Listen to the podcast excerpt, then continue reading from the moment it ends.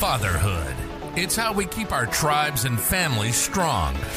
You've landed in the right place if you're ready for dad jokes, tips, and tricks on fun parenting. Also, with interviews with some of the coolest dad entrepreneurs we could track down and have them share their strategies to tackling it all in business and life on The Dad Next Door.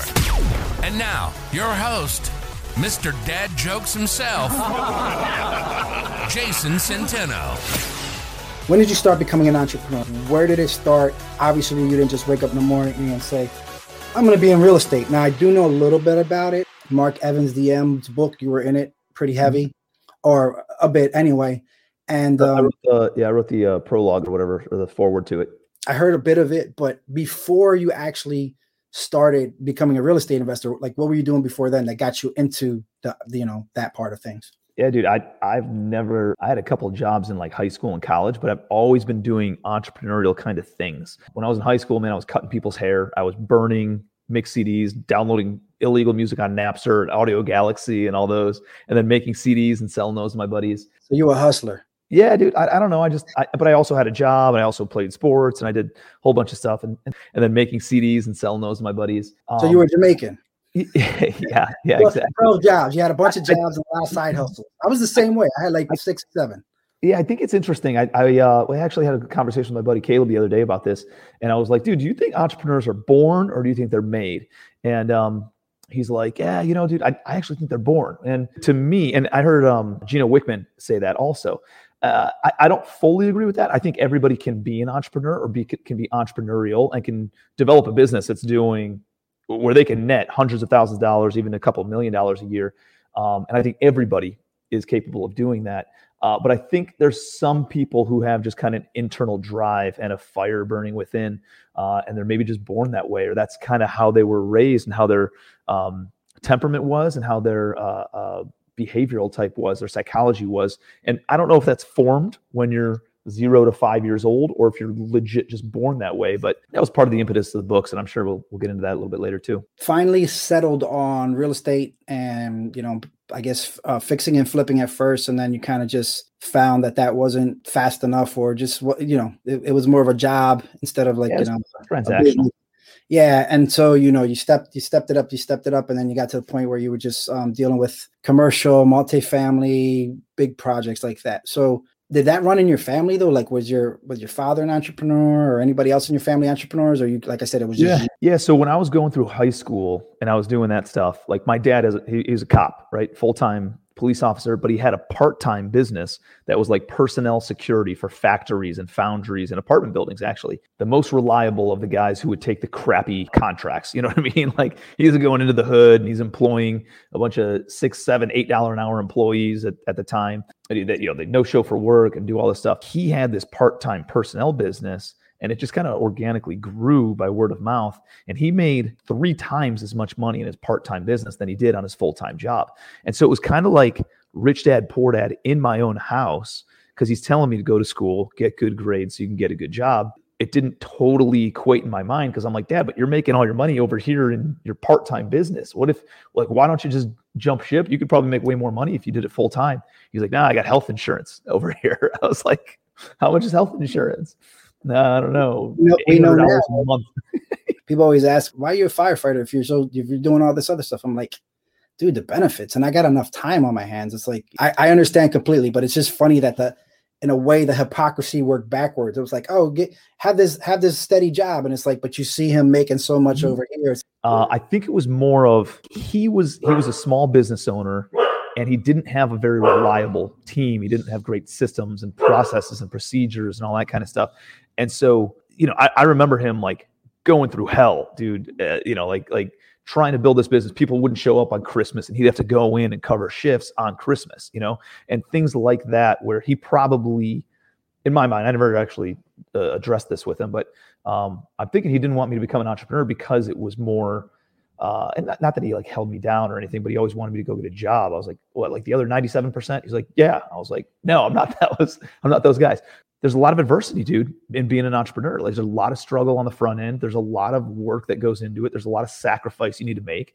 And I think, you know, he realized that maybe didn't want to see his son who he cares about and loves and doesn't want him to go through all those struggles and risks and take on all that liability and all that kind of stuff.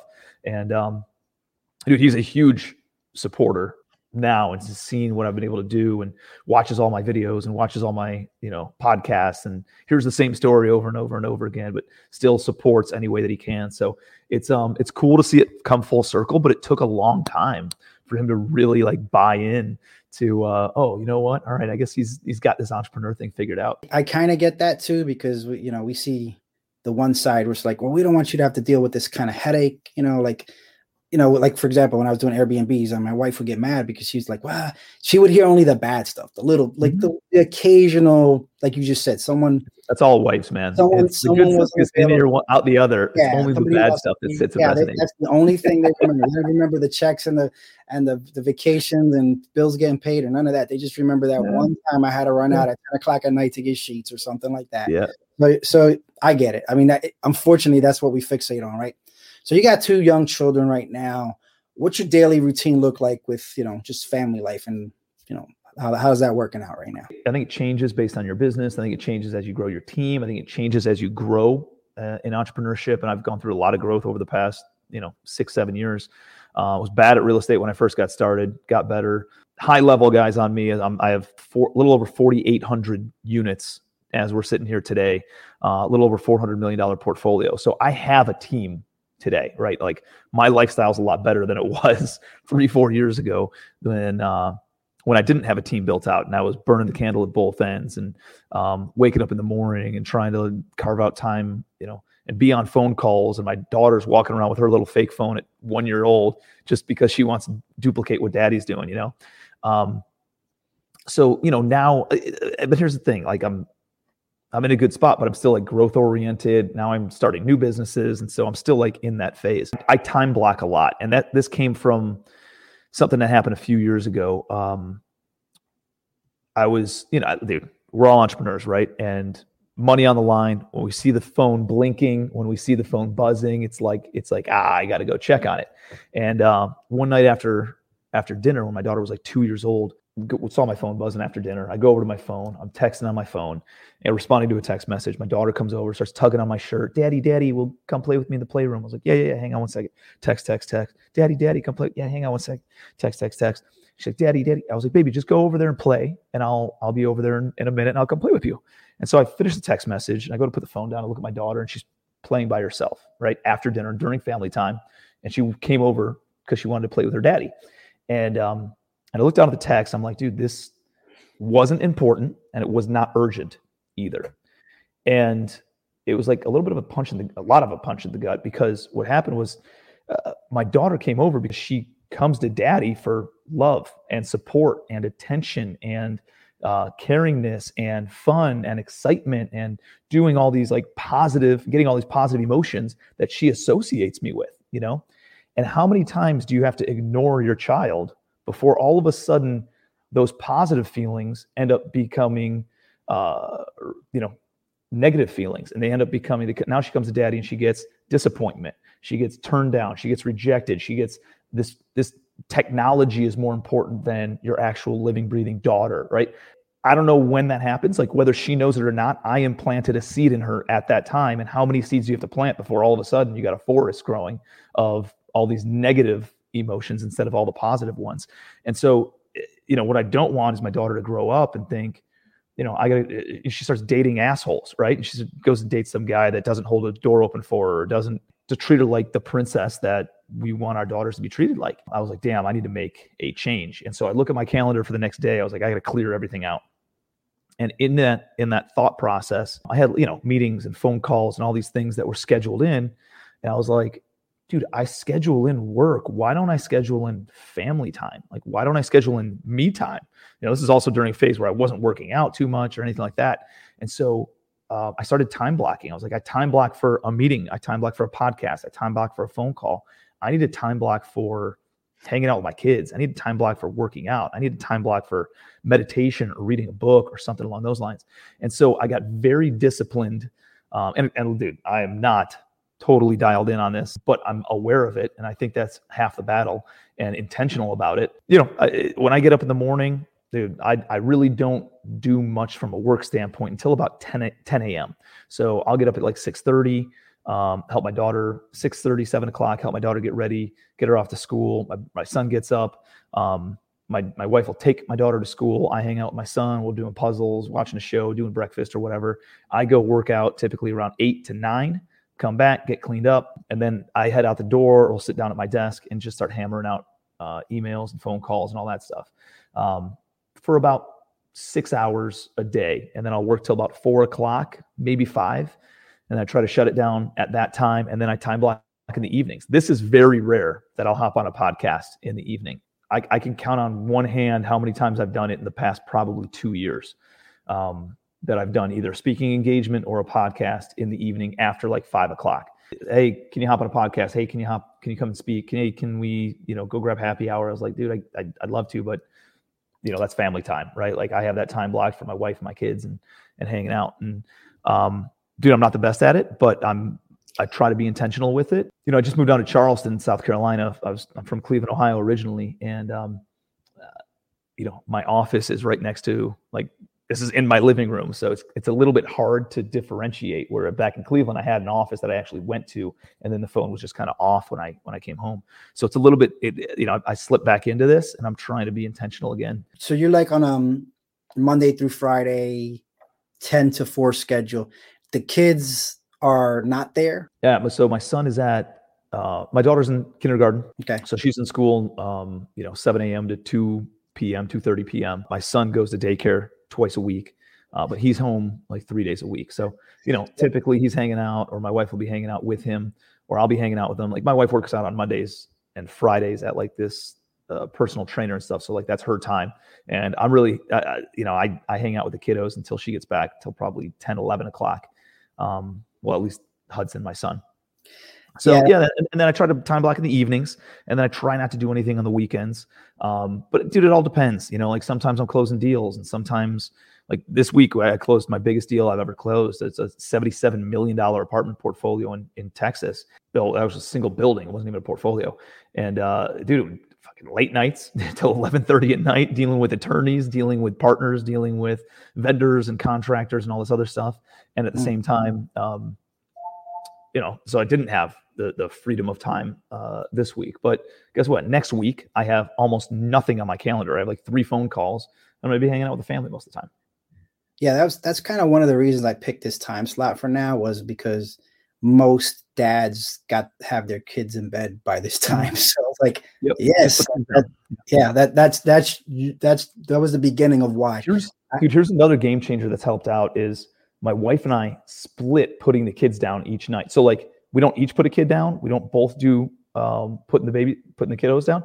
Like she'll put them down one night and then I'll do the next night. So it allows her to have a night off, me to have a night off. You you really appreciate being with the kids and doing bedtime because if you do it every single night, dude, it that shit wears on you. You know. So by yeah. doing it by doing it one night and then having a night off, you almost want to do it the following night, you know, or you do want to do it the following night, uh, not, not almost and um, it, it's more meaningful when you do uh, put them down. Then the other part of it too is that um, if you do do it every night and then you have to go away for a night or two or something like that, they they act like you killed them. Oh, yeah, yeah. you didn't put me good night, and I, you mm-hmm. know, it, it, always it rankles me a little bit because they act like they haven't seen me for so long. But again, mm-hmm. you know, that's what they. If they have an expectation, you have to set it, and then don't move away from it or then they're just going to think everything you say is flexible and then words mean nothing anymore and i and yes that's the struggle i have especially with six of them because they're all they all have a different set of rules that they live by and i don't know them all they, they, they, i wish i did but they change every day so um, yeah. I'm going to just break this up a little bit with some weird questions because I like to keep people on their toes. I'm going to ask you five questions. They got nothing to do with anything, but I just kind of want to hear what you got to what, what comes out of your mouth. So you ready for All that? Right, man. Yeah, let's do it. They're, they're not going to hurt too bad. So, what's your lifelong dream? You know, it used to be just like I think what we all kind of make up in our head, which is like sitting on an island somewhere and just hanging out and chilling and going for a swim, and and that's not really me. I, I, I found out that when I go on vacation for a week, I just you know I get all antsy. When I go on vacation, I don't like to sit on a beach. I like to go and do stuff. I like to go and like go snorkeling or go take a, a paddleboard out or go and hang out on a sailboat yeah, I, I don't know. I, would say lifelong dream is uh, make an impact as I've grown, as as money is less of a you know, I, like I'm still a I'm still an achiever. I still drive just because money is kind of like a way of keeping so keeping score. So we still drive revenue, and I still drive size of my business, and I still push but really the bigger thing for me is legacy right? Like like legacy is the name legacy wealth holdings is my investment company. Legacy wealth education is my um, education coaching business. Legacy family legacy boardroom are my two masterminds. Uh, Leg- little legacy library are my kids books. So like legacy is something that's really resonated with me over the past couple of years and i'm like i'm, I'm a i obsess over that. You know what does that mean? I don't think it's passing down money or treasure and estate and uh, I think it's passing down mindset. And I, I want to do that not only for my kids, but you know, for a lot of other people too. And I think if we can make a bigger impact, this ripple effect occurs. Um, and if everybody elevates, if everybody's financially literate, if everybody has achievement and 100% ownership over their life, and um, some of these thought principles and philosophies that we were talking about offline, um, dude, I think it helps everybody. I think it helps all of society, and everybody then elevates up. Yeah, definitely holds the holds back the darkness. If you could talk to the president, what would you talk about? And that would be yes, our current one. you know, the first thing that comes to mind, like the, the thing that drives me nuts with politics is a lot of people don't take 100% responsibility over their life. You know, and I would I would instead of giving people the fish, why don't we teach them how to fish? Like that's really my philosophy. I think there's a need for a lot of these social programs and support nests, like like safety nets nests and stuff, but that's not meant to be a career, right? Like I remember my first rental property ever. The lady l- living in there had lived there, and she's on Section Eight for 26 years, right? And she wasn't that old; she was like 60, so she got it when she was whatever, like 34 years old, you know, and she's been on Section 8 for 26 years. And I'm, I'm like, uh, I, I, thought it was like a, a, a, safety, like supplement program to help people out and get up back on their feet. And like, it's a career now. And so uh, I also have one of my best friends. His dad grew up on welfare because it, his dad had a single mother and one of like four or five kids. And, um, dude, they needed that. And she worked her ass off. She had two jobs and then she also had uh, you know some welfare and some some support from the government as well until she got to the point where boom she was making enough money and got back on her feet um, and could then support her family. Like that's what i think these programs should be for. And so i think um, really boils down to just personal responsibility dude. I think everybody needs to to have personal responsibility 100% responsibility over their life. They need they can't be blaming can't be making up excuses. They need to realize that you know what we think, how we feel, the actions that we take then that that come from all those things dictate what our results are. And I think if that was conveyed to the American people and and and they know they know that there's opportunity out there, dude, I, I think the whole country would be in a better spot. Yeah, it's it's weird about the whole thing with responsibility is people feel like if they take that responsibility that they're going to be shunned but what they don't realize is when someone actually owns up to something that everybody tries to because they did that that everybody then tries to help them even more instead of yeah, they say okay let's work on it now. But before that step it's the hardest step just to say yes i'm wrong. After that everything gets easy but if you're just the type of person to just blame everybody you're you're just never going to see that side of people. Have you ever tried to do something you know you would be really bad at? And if you did what was it? I tried piano signed up for some piano lessons what about a year and a half ago? Took some piano lessons. I still want to. I just i moved i was traveling i was doing events and i had to stop doing the actual lessons. But that's one thing that's on my bucket list man. I want to i want to play piano fluidly and do it well. You know what's crazy is i did one thing with guitar this year because i had finally had some time. But long story short i broke my hand on somebody fighting years ago and like it's hard for me to do that hand so it's like the biggest fight for me to play even with Chord Buddy, I got to get back at it because I, you know, it was something I had committed to do. Got nice guitar, and, and I still haven't really played it too much because my my bum finger, like I said, my finger doesn't even go. But yeah, I feel you on that pain, brother. All right, mm-hmm. so so you're gonna love this next one. On a scale of one to ten, how cool are you? how cool do I think I am, or do other people think I am?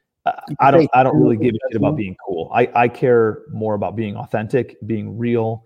And if if people like that, that I will attract the people that appreciate that and they're going to be in my life and I'm going to be real cool to those people. I'm not going to be cool to the people who are fake and phonies and I got a big net worth, make some good money and stuff. I just I don't get a rise out of the flashy, shiny objects and that kind of stuff. I'm just more of a lifestyle kind of guy. And um and I know people who flash out you know all these cars and stuff and dude the only thing they have is a is a 600 credit score. They don't even have any money in the bank. You know, like anybody can get that. And so um, I, it's just that just doesn't resonate with me. But that's not the kind of people that I attract. I attract people in my mastermind and um, on social media and stuff who are drawn to that authenticity. Like, dude, I, I don't even know where this shirt's from. Probably Old Navy or something. You know. So um, I just I just don't spend money on liabilities. I only spend money on assets. I try to be personally responsible. I try to be aware. I try to think about um, you know, personal finance, entrepreneurship, mindset, theory, uh, philosophy, uh, happiness, right? And like I, that's the kind of stuff that I like to spend my time on, and and um, I'll spend money on like vacations, on experiences, on memories for sure. I love I love doing that, and I think money uh, definitely offers you a lot more options than when you don't have money. Um, but I, I, I don't know. Like I don't. I have a. I drive a Jeep Wrangler. Right. It's a badass Jeep Wrangler. It's cool. It's newer. Um, but I, I don't know. Fifty thousand dollar car instead of a two hundred fifty thousand dollar car. I'd rather take that two hundred grand, either invest it or give it away. You know. But I'm gonna tell you how cool you are. You are a rich guy that made three kids books cool. How about that? Who does that? That's like Batman with books. Like you know. You just, you just took that Cape off. on. Hmm. Cape on. Just need hair and do good. Read. Like Yeah. yeah, we, we're gonna do some reading rainbow right now. So we're gonna go right into that. So tell us about Little Legacy Library and what made you what what got that in your heart to get that started because your, your children are still young so obviously you wanted to get that started while they were you know coming up and you already have two and you're about to release a third so Yep. And we're talking about books, not kids, by the way. talking about books. hey listen i don't know that much much private life you could so, yo, so, so uh, dude i don't know man maybe something happened on spring break now let me Yeah. stop your wife's gonna come in and slap you I know, right? Yeah, yeah. She's gonna be like, "You're not allowed to go on any more podcasts with him." Um, no, uh, so you know, I, dude, I think we go through school, and school is great, but it's it really teaches people. Uh, and I went to public school, right? And I think the school system was designed to essentially be a daycare for grown-ups, for adults who are going and working in factories. Um, after the industrial revolution occurred, like they're working nine to five, they needed some place to go and put their kids and and have a free daycare. And you know, if you think about it, dude, schools are a lot of times designed to to not create entrepreneurs, but to create worker bees. And dude, raise your hand to talk, raise your hand to go to the bathroom, raise your hand to eat, raise your hand to um, uh, do anything. And when the bell rings, you better be in your seat. When the bell rings, you can move to the next workstation. When the bell rings, you can go home. You know, and it, dude, it's training kids and training all of us um, from a very early age. I mean, from the time we're five up until the time we're 18, dude, it's just getting imprinted in our brain. So when we get out of school, I I read two books in all of high school and college. Two. That's it. And when I got out, dude, I read like a book a month, even two books. Then I listened to a book, and it was just like I got all my real education, the entrepreneurship, and and the insights and the philosophy afterwards. And I got I gave myself an MBA just in you know reading books like Think and Grow Rich and How to Win Friends and Influence People, and um, you know the Rich Dad Poor Dad and all those different kinds of of uh, uh, business and thought thought philosophy type books. You know, like I had to reprog- reprogram myself at 21, 22 years old for the next 10 years in order to reprogram the stuff that was imprinted in me for the first 15 years of my life. And um, for the previous 15 years of my life. I remember, uh, dude, I had to work really hard on myself and really, really uh, work on my mindset. And I remember coming back from actually a real estate mastermind back in 2017 ish. And I'm flying back and I'm reading The Magic of Thinking Big by David Schwartz. And uh, I was, dude, I was in the first chapter and I was like, dude, this book is remarkable. There's so many insights. I was like, oh my God, I'm getting this at the age of 31. And uh, can you imagine if, if I had this when I was 21? What, oh my God, my daughter's two years old or three years old. She was two at the time. I was like, my daughter's two. like what if like this is the most malleable that her her behavioral type and her mindset and her uh, her personality is is you know they say it's formed between zero and six years old or whatever like that whatever that was and so i was like i need to find a book to instill these principles in her um, and whether she wants to be you know a, a paleontologist or a microbiologist or a marine biologist or a teacher or um, ballet dancer or a garbage woman or uh, a cleaning lady or an entrepreneur I just want her to think big about it. I want her to think achievement oriented um, and be the best that she can possibly be in whatever she is doing. And so, uh, you know, I got off that flight and I started looking up kids' books, uh, like personal development books for kids. And dude, nothing. I couldn't find anything out there. There were a lot of things on like, you know, how to live by the golden rule of treating others how you want to be treated. And there were books on how to work hard. And there were books on maybe even a couple on like money and and finance type stuff. Um, but there wasn't anything on goal setting. There wasn't anything on influence. There wasn't anything on thinking big. There wasn't anything on you know, the, the, the, basic principles, not of not of managing money, but of building wealth. And so I, I went through this, you know, I, I, whatever you want to call it, something, the universe, God planted a seed in the back of my head of like, hey Tim, hey, that was a great idea. Now you rose your hand because you thought of that idea. Now you have to go and implement it, kind of a thing, you know? So like I was like, oh man, I got personal responsibility to go and, and write these books. And that was really when my mar- when my real estate was taking off like crazy, build my portfolio like crazy. And uh, um, I just didn't have the time to do it. So I sat on the idea for like a year and a half. And it wasn't until um, about a year and a half ago, maybe two years ago, that um, my wife and one of my best friends, uh, female friends from high school, uh, we were on vacation together, and uh, her family and my family and another family were hanging out in the pool. And I was talking about it, and they're like, "Hey, I'm at home now with the kids. Like, I'll write the books." And um, and so they raised their hand for that, and we we you know created a partnership. So the ladies wrote the books. I kind of handled the business side of things and marketing side of things, and the obviously the capital and that that side of stuff. And so we've essentially taken books, uh, the classic personal development books that um, are the cornerstone of all personal development books that we read today.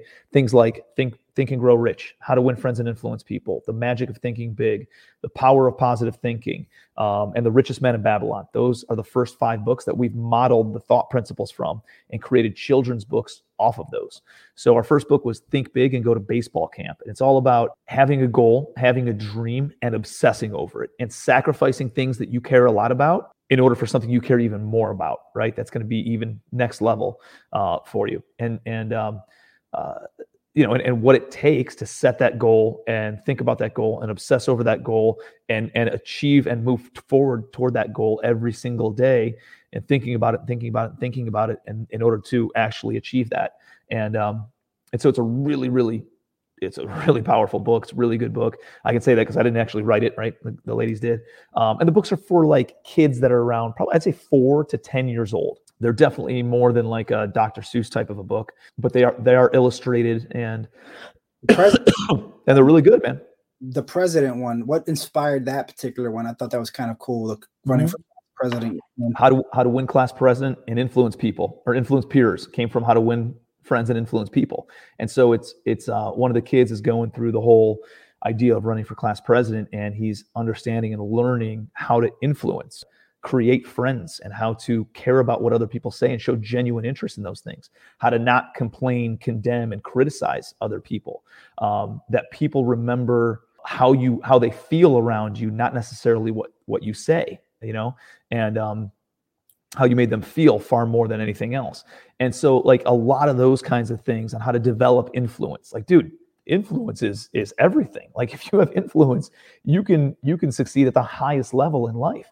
Why don't why aren't we taught that in schools? And it's just it's not taught out there. And so that book's all about all about influence. It is really good. Our third book is Power of Positivity. It's all about like gratitude and um which book after after those five? Which Power Positive Thinking by Norman Vincent Peale, and mm-hmm. it's um it's, it's a lot about uh, woe is me, all the bad things that can happen, and here's how how tough my my situation is, and it's like essentially it's the thought principle of hey I I felt far, sorry for the guy with no shoes until I met the guy with no feet, you know, and like there's always somebody who's in a worse situation. There's plenty of people out there who would trade their problems for yours any day of the week.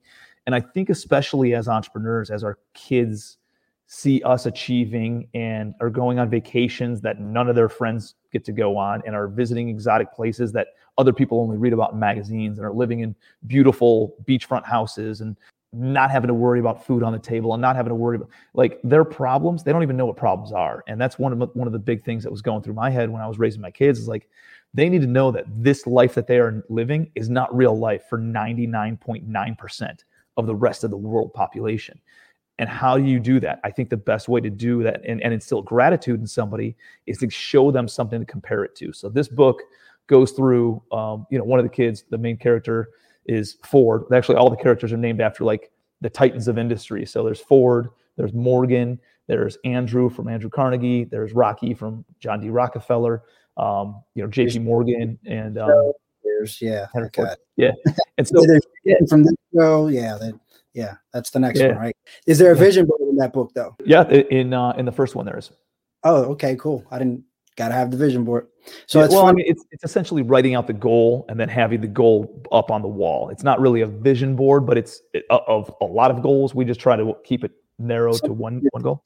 Something, but it is visual, and he looks at it every single day. Yes. Yeah. This so that it's funny. You, this pot this show was built off of the idea of the millionaire next door because I was always thinking when you read that you're like you don't really know who lives next door to you and who they could be so the dad next door was kind of a tribute to that idea where, you know, mm-hmm. there's these amazing people living right next to you. They probably don't even know. You just see them passing by once in a while and you wonder, but you know, here they are. And so that's what this show is about, getting to know the guy, the dad next door. So, mm-hmm. uh, you know, I feel you on that. I don't, I don't know if I'm going to name all my shows after books, but that's what this one's about. So what's, uh, I'll tell you what, what, what's one question that you wish people would ask you, but they never do? You, you know, a lot of, a lot of the stuff is, how'd you get to, how'd you get to where you are? You know I, I think some of the good questions are like what are the what are the one two three most important things that you wish you would have known 15 years ago? I get that once in a while but not not as often as i should you know? Like what does legacy mean for you? I think you asked a really good question like what is like what is your lifelong goal? And i have lifelong goals and it's and it's essentially like my epitaph right? It's like what i want written about me or said about me when i die. And it's like hey he was a loving father he was a, um, a loving spouse. He was a supportive father. He was a generous soul. He was a patriot. He was a great friend could be counted on. Like it's it's a lot of things like that. And you know what's funny is like none of them have anything to do with money. You know it's it's all things more character based than than anything else. And so I, I think more people would have a lot more success if they had social awareness emotional intelligence. And that's what a lot of these books are about too is emotional intelligence. And not only thinking about you but thinking about their perspective and looking at things at a, at a different way. And i think people need a lot more of that and there's not enough of that out there. I, I wish people would ask me questions about like thinking bigger. How do you think bigger? Or how do you think next level? How do you how are you resourceful? How do you problem solve? I think a lot of those things um, are characteristics and traits where everybody's looking for like the the technical skill set on how do you put the money with the apartment or how do you uh, source the marketing for the apartment building and like I, I think 90% of this thing is developing resourcefulness if you're resourceful you can go and find the resources. You can find the money. You can find the deals. You can find the knowledge, uh, resourcefulness. Develop resourcefulness, and then all, everything else is available to you. That should be one of your next kids' books. You just write it, and as a kid, trying to invest in apartment buildings, so it's like real simple. good idea. Yeah, and you just lay it out, and they're like, "How do you do it?" it's like, really good idea. Like a ten-year-old book. Take this book, and then one of the books I like to give my kids is uh, Tuttle Twins books, and yeah that they really hide a whole lot of messages and, and some of them are funny especially the one about the the circus and the clowns that thing had me rolling all the the side jabs at people and, and that expect to be paid the same amount as the guy who brings in the money and all they do is sweep the floor. It's just this whole thing. But yeah i mean sometimes you simplify something like you need to. Like dr seuss did it. Rest his soul and rest his books. But he took a big he took really good concepts and he stuck them in your head in a way like you could not forget I think that's where the genius comes from, right? A lot of people like, hey, let me show you how, how smart I am because I'm going to talk about high finance and and and you know uh, my my degree and use all these words that nobody knows what the hell I'm talking about. Like, dude, that that person's not a genius in my mind at all. It's the the people who can take complex things and break them down to a third grade level are the geniuses, too, because they can then influence the masses. They can then um, support and educate the masses. Like that person is a genius. So uh, I think the simpler you can make it, exactly to your point, a big deal, dude. What would be your to other dad entrepreneurs? Right, you still got them young, but that doesn't matter. What what would be your best piece of life advice you could give to other dad entrepreneurs? You you did you did say a couple of good things about like time blocking and all that, but I mean I don't know. Yep maybe, maybe you've come up with a couple of like you know the, the, rules of you know the rules of the Bratz family. Like these these are my traditions. They're going to be carved in stone somewhere. Like what do you got? Yeah, I mean, I, I so um, I would say I would say three things. One is time blocking and realizing that how you spend your time is the greatest indicator of your priorities. Right? How you spend your time indicates where your priorities are. So if you're only spending an hour a day with your family and you're saying family's most important, but you're only spending an hour a day with them, like you got to call bullshit on yourself, right? Like that's a big that's a big deal. Realize that, and that's why it's so important. Like time block. Make sure time blocking weekends, nights, days, whatever, however you want to work, whatever your business is. Make sure time blocking time for yourself, and make sure time blocking time for your family. Uh, so time blocking was was a big one. Um, the other one that you actually just gave me an impetus. I actually uh, I interviewed my I brought in like one of my videographers and I paid him whatever it was, a few grand, came in for two days and interviewed everybody on my side of the family, everybody on my wife's side of the family. I sat down and I, I had a bunch of questions and um, they answered a bunch of questions. And it was like, uh, um, you know, tell me things about your childhood. Like, what do you remember that was fun? What do you remember that was not fun? Or what, what do you remember from being a kid?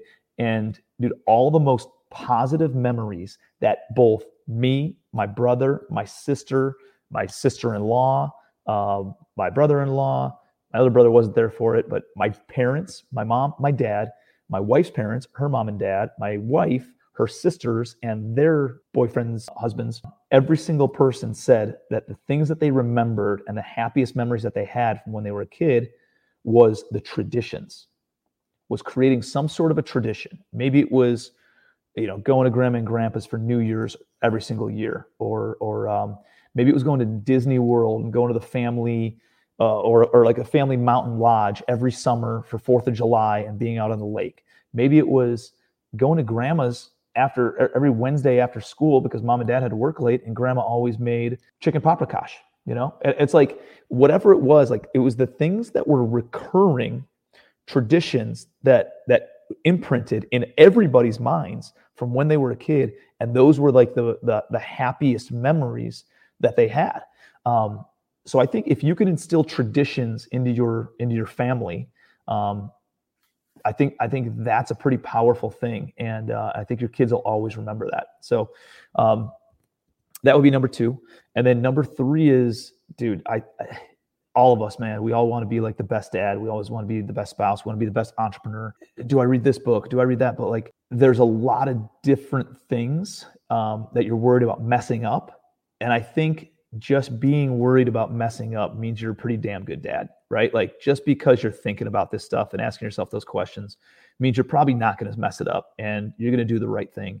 Um, I think the easy or the best thing that you could possibly do is just emulate the type of behavior that um, you want your kids to act as, right? Like, so if you act all silly and goofy, um, that's okay. If you like, like I, I try not to be too serious, right? When it's time to be serious, my kids know it's time to be serious, and when I tr- when I know it's not time to be serious or we could be goofy, then we be goofy.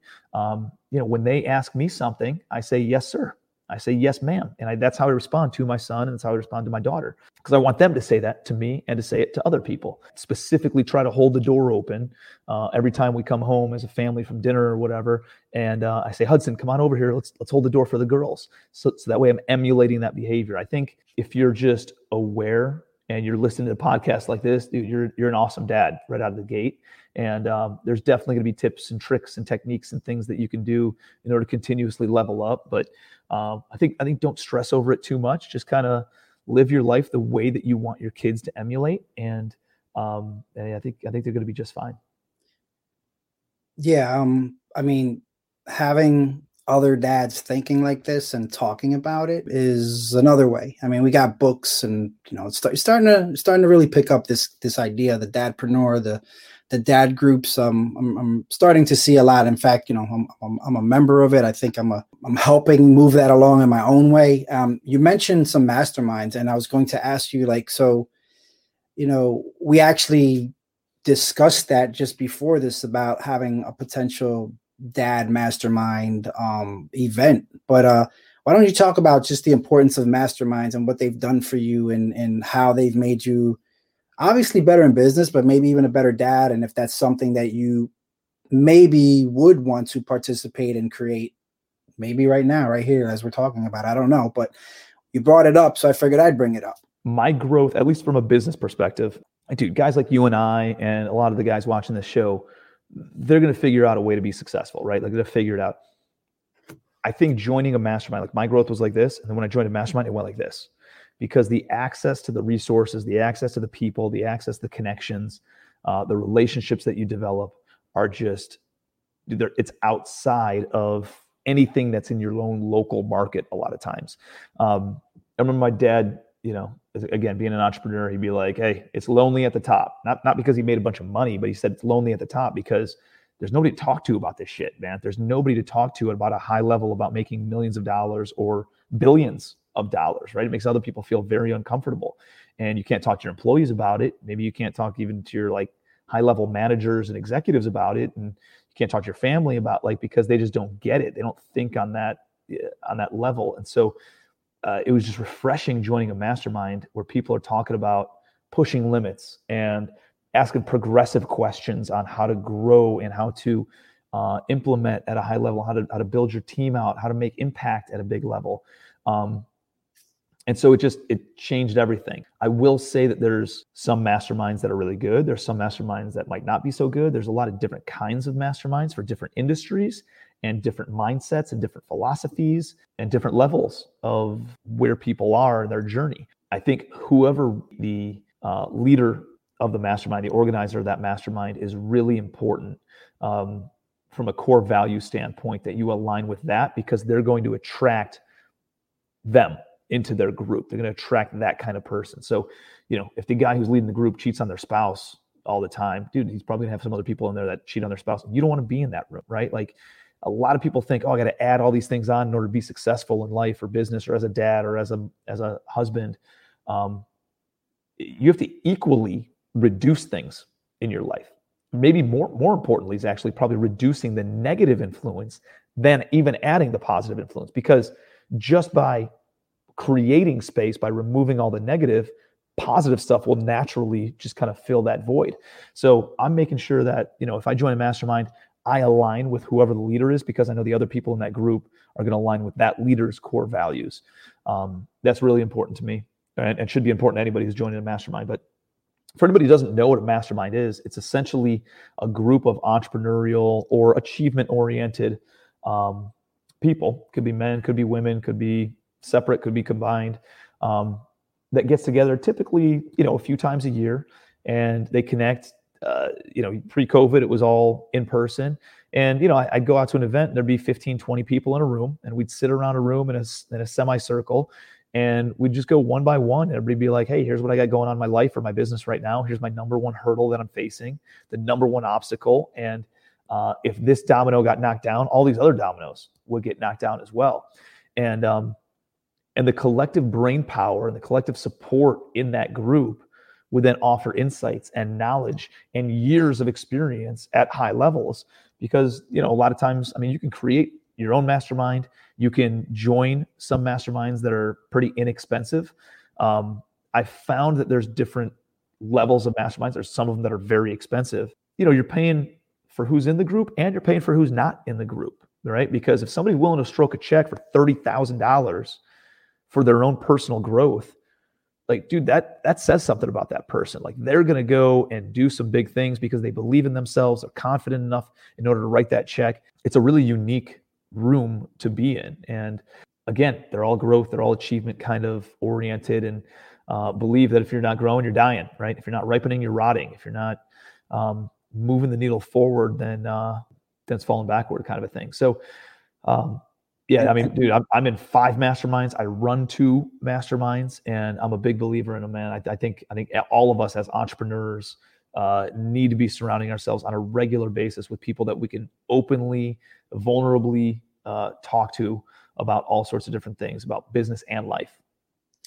Yeah, it's it's um because it's you know especially with COVID now we need to be around more people because we're not and we don't have.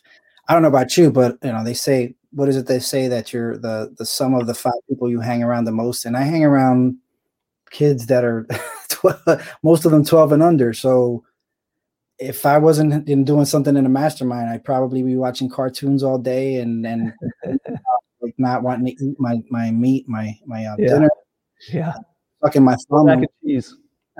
yeah, complaining about going to school. I don't know, but yeah, I, I really value them, and not to scare anybody, but you know, they're the thirty thousand dollar ones are definitely high level, high ticket, but there's levels in between that you can still still get a lot oh, of For sure, yeah, For sure. Yeah.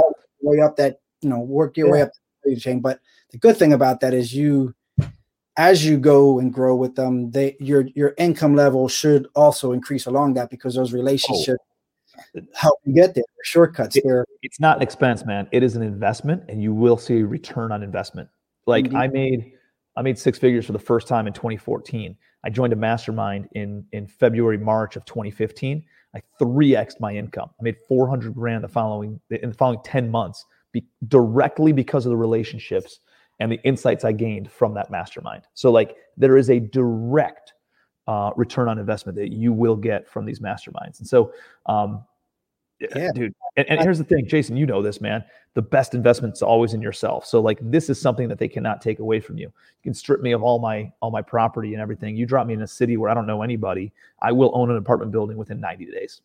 Because because I know how to source deals, and I know how to source money, and I know how to build the relationships. I have the right mindset, and that's the kind of stuff that people can't take away from you. So if you can, um, you know, work on you just as hard. Like what does Jim Rohn say? Like work harder on yourself than you do on your job or in your business, um, because it will pay dividends. Someone asked Hone, he says, your, your business seems to revolve around investing in coaching education. How do you split your time between the two of them? So I, I actually, I'm a, I'm a real estate investor. 90% of my net worth comes from buying apartment buildings and, and my income comes from buying apartment buildings. 10% comes from the education. The education, the coaching, I do for, for two reasons. First of all, my mom was like a teacher. She had a teaching degree. She's a big volunteer.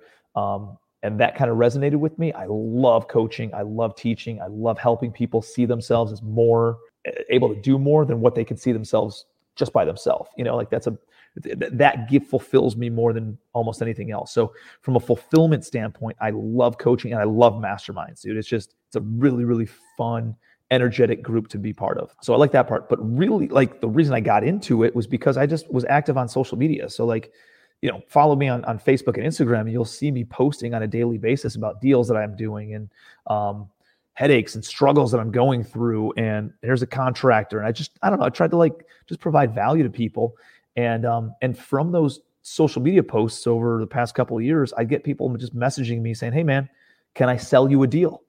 Can I buy a deal from you? Can I passively invest with you?" Or do you coach? Do you do you mentor? Can i pay you to consult with me? And so it turned it excuse me. So it turned into this coaching platform that i just you know i run a boot camp a couple times. I don't know probably i'll do five of them probably this year. And uh, it's a two day virtual boot camp. People come out and it teaches them how to go and buy apartment buildings. So they go out and buy apartment buildings. But then what also happens is they they come across deals that are too big for them and they send them to us so then we take we get more deals from the coaching. So it's not like it's either or. They are technically two separate businesses, but it's because they align so well together. We get deal flow from it. And then there's people who come out and they're like, dude, I love what you're doing. I just don't want to do any of the work. Why don't I just can I just invest with you? And then they bring money to our deals. So it sources deals, it sources money, and which is which is you know majority of what we need in order to go out and buy more apartment buildings. And it keeps consistency in our deal flow and it keeps consistency in our in our uh, passive money flow so it allows us to just do more deals by having the coaching platform and we make a couple bucks on it too and it's a big fulfillment piece for me dude i just love i love it Got another question here. Michael Shine. Hey, Tim, what's why the five different masterminds. Do they each focus on different areas of your life? Yeah, Mike, what's up, man? Um, yeah, so I'm in five different masters. They're all different groups, and some of them are for me, some of them are for my team. Some of them are strategic, some of them are more technical knowledge. Um, I'm in one group that's not even real estate at all. Um, I'm in one that's like more e-commerce guys. I'm in one that's a multifamily. I'm in another one that's a single family, just because you get different techniques and strategies and ideas out of it. And so yeah, I'm in I'm in uh, five different ones, and then I have I have two masterminds. The one is is more of a, a, lower ticket, but I would not say it's low level by any means. We got some players in there, and a lot of people doing a lot of deals. It's more technical knowledge, I would say. It's not. It's just. Um, it's more about the, the nuts and bolts of building a real estate business. And then my other my other mastermind is just more strategic. It's more um, how to then get your business serving you instead of you serving your business, kind of a thing, and more lifestyle design. So um, yeah, and, and, so like I'm in those kinds of masterminds. I take the best pieces of those masterminds and I try to bring them into mine, and uh, and then you know over deliver for for the people in mine as well. But yeah, I think uh, um, I don't think you should just be in one mastermind. I think you should be in at least two. Um, I, I'm probably in too many. I don't really plug into all of them all the time, but my team does. Or there's certain connections and resources why, or I, I pay and I just don't go to the events, but I'm plugging into some of the connections there. But it makes sense, man. It it again, it's a it's a return on investment kind of a thing. The connections in there are just are remarkable. And and here's the other thing that I would say about mastermind. Don't join a mastermind for transactional meeting of people. Do it to build a relationship, right? Like the people who come in and just try to extract from masterminds, do they get spun out pretty quick? Nobody wants to do business with them. But the people who go there to give and to uh, um, support and they have that go giver type of mindset and mentality, do they and they're they're looking to build relationships. Relationship capital, man, is more important than financial capital. You know why? Because I, if I don't have financial capital, I can reach out to my relationships. And I just did it. I did it this week, dude. I raised uh, um, five hundred grand. No, five. I raised one point one million dollars in three phone calls from three different people. A million. I'm sorry, 500, 500, and $100,000 without paperwork because I have relationship capital with people, because I, I, I'm not in it for the transactional side of things. I'm in it for the relationships. And they realize that, you know, I'm not in it just to chase the dollars, but it benefits everybody from that way. So it's the same thing as it was with regular kind of uh, networking events. It's the guys who are jumping around trying to meet everybody and uh, and then there's like you know the ones that go around they like for me it was always about like find a few good people that you vibe with and just stick with that relationship and build that because you can't get close with everybody at the same time you can't give value to everybody at the same time unless maybe you're the speaker but going deep with those relationships is what's going to get to the point where you know your business and whatever if you're helping people they'll they'll also help you along the line what was the biggest difference in 2015 that got you from the mastermind that allowed for your income to jump 3x? Like, uh, I guess, was it a mindset yeah. Or a relationship yeah. build? Similar to what kind of what I was talking about is like, don't go for transactional, like build the relationships instead. Um, the one-off events are cool, but the masterminds are, are more powerful because people get to know you and you're able to like you're going and connecting with them on a quarterly basis. So they see you four times a year, year after year, and it's it's at a deeper level. They get to know you, and um, uh, there's different types of insights. So, like in 2015, when I went out, dude, you will find that like doesn't matter what industry you're in, doesn't matter what um, asset class you're in, the same business principles transcend industry. So you got like finance and accounting and cash flow management and marketing and sales and operations and human resources and all these different, you know, right parts of the business. And as I like I was a solopreneur back then and and essentially they told me the takeaway from my first event was Tim, you got to stop doing all this gibberish and all the unimportant and the the non-urgent type things and all the non-revenue generating kind of things. You got to you got to hire an assistant essentially. And um, I was like, dude, I made 120, 130 grand the year before. I was like, assistant's to cost me like $35,000. They're like, no, no, no, no. It's three grand a month, not $35,000. If you suck at it and you don't like it for two months, you're risking six grand, not 36 grand.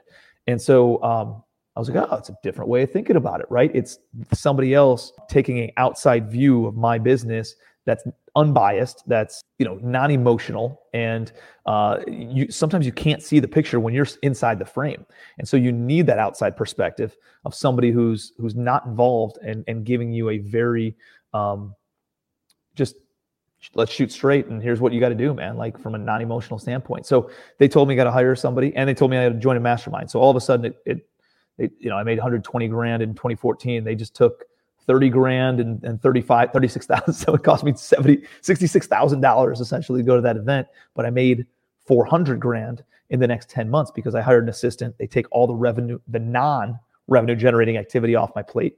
I then focused on the revenue generating activities. And, um, and I was able to raise some more private money. I got more deal flow from it and a lot of other things. Um, so that was a big deal. And every time I went, though, here's the secret every time you level up, there's another level of problems. There's another level of struggle. There's another level of adversity that you're going to face. That's why it's so important. Uh, why I love masterminds is because you go there on a quarterly basis, and every 90 days as you level up, there's another like ceiling, and you're like, damn, damn. And they're like, boom, then you break through it, and you have another quantum leap forward, and another one, and another one, and another one. And so that's what really has propelled me. Is I just stuck with these masterminds, and every single 90 days, whatever my biggest hurdle was, somebody helped me push through it and uh, and punch through that glass ceiling, and it will allow me to just get to the next level and next level and next level. So, so how do you? You talked about legacy.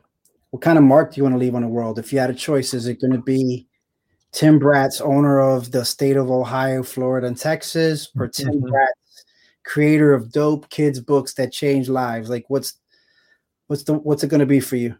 Yeah, man. I mean, I mean, I think important? Let's again, it's it's the impact piece, right? Like once, uh, you know, I, I mean, I get respect because I have a big real estate portfolio, but that's not really what drives me. That's not really.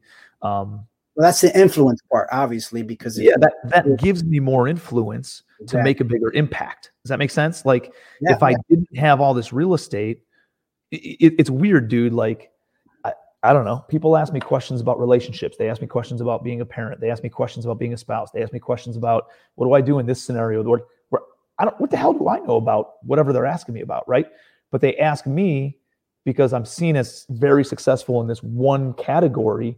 They assume I must know my shit across all categories. That you know, it's it's weird. Like once you have money, people respect your opinion on all categories, um, and, and they they um, uh, they want to know your opinion on a lot of that stuff. So it's it's kind of interesting, and that has allowed me to then have influence on stuff like this. Uh, because the more successful I am in real estate, the more successful this can be, and the more impact I can make. And dude, I would love for this to take off and turn it into a TV series, turn it into a, a mastermind or like some sort of like event and retreat for entrepreneurs and their kids, and turn it maybe even a curriculum for for schools. Maybe college maybe uh, you know uh, a virtual university. Maybe it's a homeschooling program. Maybe it's i don't know. I don't know like there's a lot of different things that we're thinking about what it's going to look like. Uh, but obviously dude it's it's the impact piece right? Like carnegie's not known for his steel empire. He's known for his libraries you know and how much money he gave to schools and all these other things. Uh, i think that's i think that's pretty that's pretty noble you know and that's and that's more what i care about is is like the impact. I don't really care about passing down money and, and property and all that kind of stuff. I care about like I, you know when I like when I'll, I'll feel really good about how good of a dad was I or not um, is when my kids come to me and they say, "Hey, hey, dad, I don't need your money. You taught me how to make my own, right? And you can go give all your money away because I'm going to do it bigger and better than you, anyways, dad. You know what I mean? Like I would love for my kids to say that. I'll be like, "Fuck yeah, I, I instilled the right principles into these kids." First it's like, oh yeah, prove it, and then it's like, yeah, do, do that. Yeah, you gotta, love it, man. You gotta, you gotta like, oh nah, slow down, kid. You don't know what you're doing, and you gotta challenge them a little bit. But yeah, I, I, dude, I if, they, if they want to be successful, awesome.